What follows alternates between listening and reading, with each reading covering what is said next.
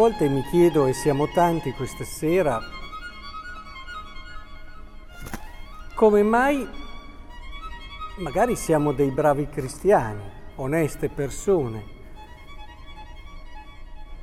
perché non siamo santi, anche se la santità ci è donata già dal battesimo, ma perché non la riusciamo a mantenere, a sviluppare e non riusciamo in tanti casi a a coronare quello che è il senso profondo e vero della nostra vita. Me lo siete mai chiesti voi?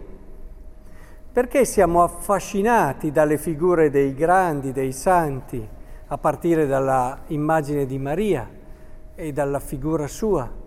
Eh, immagino adesso Padre Pio, tante altre persone, Leopoldo Mandic, che sono i santi che il Papa ha voluto in questo Giubileo della Misericordia, ma ognuno di noi magari ha un santo di riferimento, un santo che lo ha colpito. Ma come mai guardiamo alla santità e ai santi come qualcosa che sta là? Qualcosa che sì è bella, però, però prego, vada avanti lei. Guardate che in fondo nel nostro cuore è un po' così. È una cosa meravigliosa, però vai avanti tu. Ma perché in fondo non abbiamo compreso quello che ci dicono le letture di oggi. Abbiamo detto ieri che in Quaresima più che essere noi dobbiamo fare la nostra parte, ma è Lui che lavorerà soprattutto. Sarà lui il protagonista di questo tempo, sarà lui che si darà da fare. E oggi vediamo una delle prime cose, delle prime attività nelle quali il Signore si impegna, che è quella di convincere il nostro cuore, la volontà non basta, eh? possiamo impegnarci, ma finché Lui non convince il nostro cuore, che cosa? L'abbiamo ascoltato.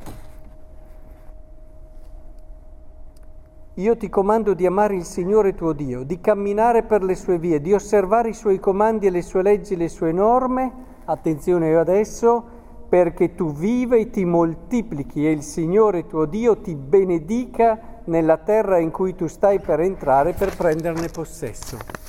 Quindi sapete come anche nell'antichità eh, il moltiplicarsi era un segno eh, di beatitudine, di benedizione era un segno di vita piena, di vita completa. Chi non poteva avere figli sentiva questo come un qualcosa che lo rendeva incompleto. E così anche il salmo responsoriale, beato l'uomo, inizia subito beato. Guardate, Dio deve fare questo in fondo e lo fa e cerca di farlo con insistenza, convincerci nell'intimo del cuore, non solo emotivamente, non solo dal punto di vista intellettuale, ma nella parte più profonda del nostro essere che prende tutto il nostro essere, che seguirlo è la cosa più bella. Io potrei dirti, sei convinto di questo? Mi diresti, beh sì, eh, però, ma ne sei davvero convinto? Siamo davvero convinti che non c'è vita più bella di questa? Ecco, l'azione della grazia è proprio questa, andare nella parte più intima. Dopo, sapete cosa succede? Qui usa delle immagini bellissime, è come albero piantato lungo corsi d'acqua che dà frutto a suo tempo. Ecco, adesso immaginate che sia Dio, perché è la parola del Signore, che sta provando a convincere il nostro cuore, che sta provando a dirci guarda che se solo mi segui, se solo, come dice il Vangelo, rinunci, perché anche qui non è un, un testo duro, dice chi vuol salvare la propria vita la perderà, ma chi perderà la propria vita per causa mia la salverà. E c'è sempre la vita, quindi la cosa più grande, la vita. Se mi segui hai la vita, la vita nel senso più completo, come ci dice anche il senso biblico. Se mi segui, e usa delle bellissime immagini, sei come un albero piantato lungo corsi d'acqua che dà frutto a suo tempo. Le sue foglie non appassiscono. Guardate, Dio è qui che sta cercando di convincerci, sta cercando di dirci, oh, ma prova a immaginare le cose più belle che hai nel cuore. Provate a immaginarle anche voi, perché qui sono immagini, evoc- evocano questa logica però. Immaginatevi le cose più belle che avete nel vostro cuore, che avete sempre desiderato. Beh, non sono nulla al confronto di quello che avremmo nel momento in cui noi decidessimo davvero di seguire il Signore. I santi in fondo hanno capito questo. La grazia gli ha permesso di comprendere che tutto il resto dice San Paolo, considerato resto spazzatura, ma non nel senso dispregiativo, ma nel senso che c'era qualcosa di più. Quando uno trova, eh, non guarda neanche più tanto, tanti altri, è davvero quello, ma è davvero quello. Perché non riusciamo a lasciare certi peccati? Perché non riusciamo a lasciare certe mediocrità o certi timori e paure o certe gretezze? Ve lo siete mai chiesti? perché siamo deboli. Beh, beh, siamo deboli. Eppure sarai debole. Io ho visto della gente debole, ma che però quando c'era una cosa che intuiva era la cosa più bella e migliore per lei, è diventata forte su un colpo. Come mai? È una debolezza che bisogna che cerchiamo di capire dov'è. Ecco il Signore, perché non siamo convinti, c'è poco, dobbiamo dircelo. Noi non siamo convinti che davvero quel poco di vita che abbiamo, il modo più bello per viverla sia questo. E invece vediamo che quel santo lì, accidenti, che sacrifici che ha fatto, che rinunce che ha fatto. E vediamo quella roba lì e sbagliamo l'approccio. Sbagliamo l'approccio. Io invece di solito quando vedo quelle cose lì mi chiedo, ma che cosa ha capito? Che cosa ha visto per fare queste cose? che cosa deve aver compreso per arrivare a queste scelte.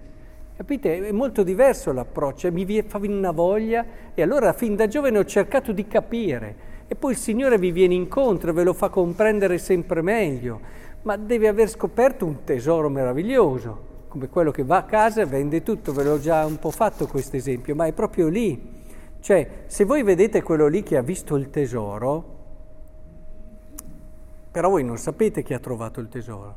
Va a casa e dice, ma cosa fai? Vendi quella roba lì? Io che so che hai fatto tanti sacrifici per averla, beh vendi anche quell'altra cosa lì? Beh vendi anche quella roba lì? Ma sei andato fuori di testa? Io non lo farei mai. Però vedete qual è la differenza? E lui è lì sereno e lo fa anche volentieri. La differenza è che io non so che lui ha trovato il tesoro. Lui sì. È lo stesso problema che abbiamo coi santi. Se noi capissimo che cosa hanno trovato, non saremmo più a dire, eh, ma quanti sacrifici fai? Eh, ma io non ce la farei mai a pregare tanto. E io, capite? È quello che ci manca ed è quello che dobbiamo chiedere in questa Quaresima al Signore, la grazia di comprendere che è come albero piantato lungo corsi d'acqua che dà frutto a suo tempo la nostra vita, quando comprendiamo questo, allora succede una cosa bellissima, che ahimè non sempre succede al parroco, che il parroco deve frenare. Pensate quando dalla, dall'ambone vi dirò fate meno, impegnatevi meno, state esagerando. No, no, pregate meno.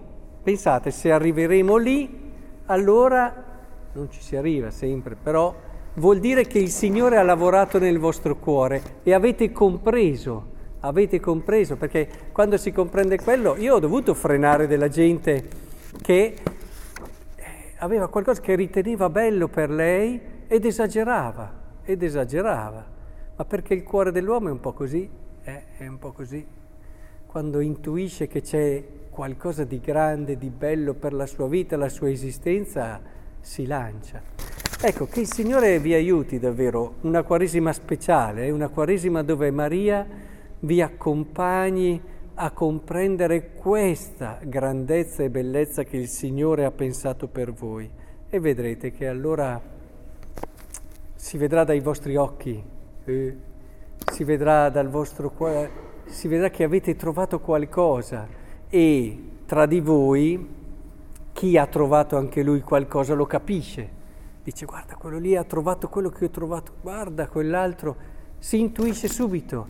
Tra santi c'è una sintonia, ci si intende subito, non ci vuole mica tanto, ci si capisce subito.